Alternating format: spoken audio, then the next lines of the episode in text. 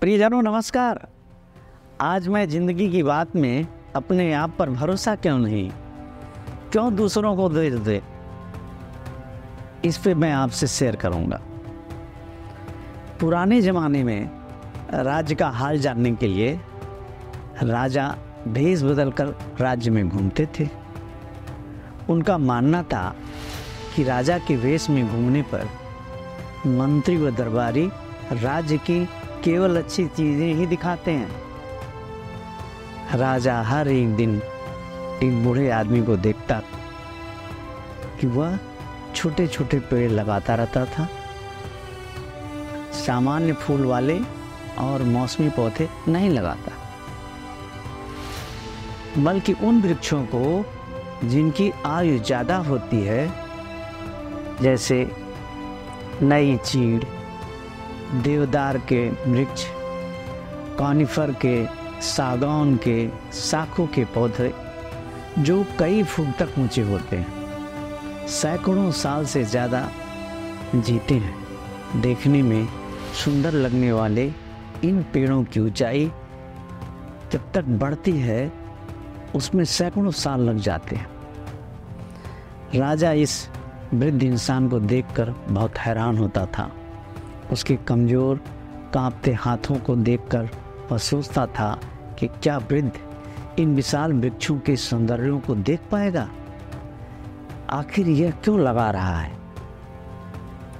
वह तो वर्षा ऋतु में उन पेड़ों की सुंदर छटा भी कभी नहीं देख पाएगा। एक दिन राजा उत्सुक सा बस उस वृद्ध आदमी के पास गया और कहा वैसे तो मुझे आपके कार्य में दखल देने का कोई अधिकार नहीं है।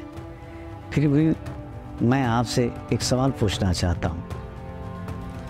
वृद्ध ने कहा, अवश्य पूछे महाराज।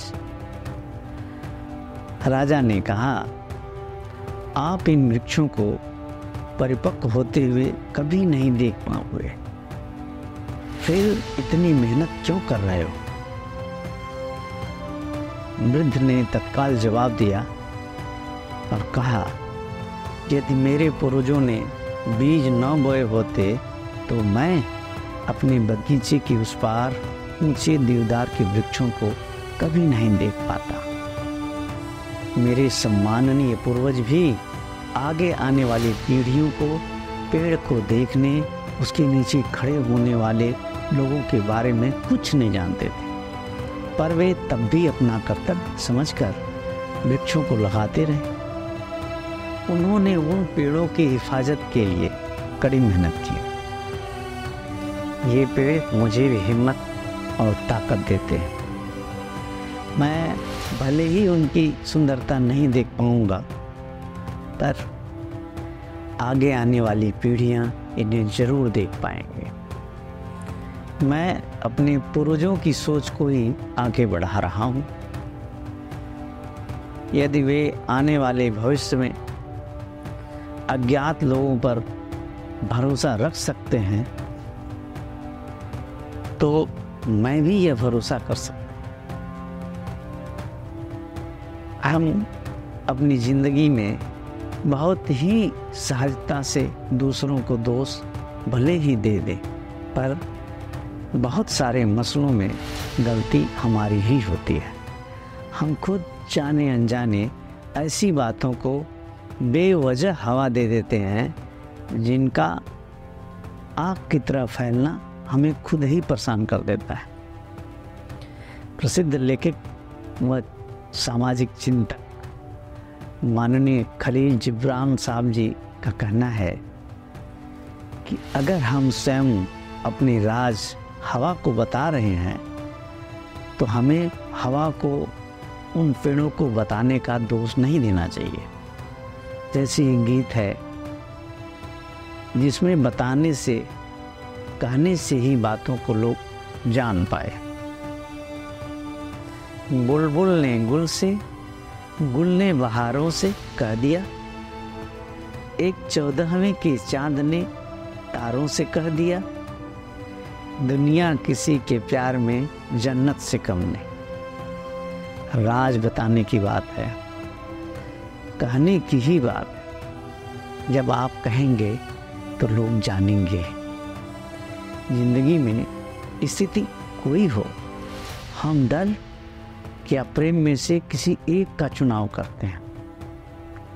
हमारा जन्म और मृत्यु और उसके बीच का हमारा जीवन सब प्रेम से जुड़े होने चाहिए। इसके लिए हमें अपनी ऊर्जा और अपनी मनसा को एकाग्र करना होता है।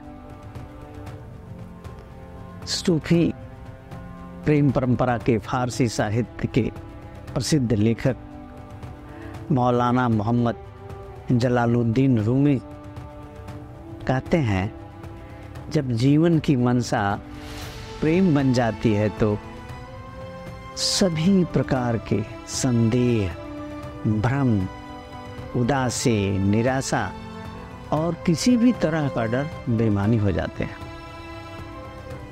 इस जगत में किसी भी तरह की महानता चुटकियों में हासिल नहीं होती।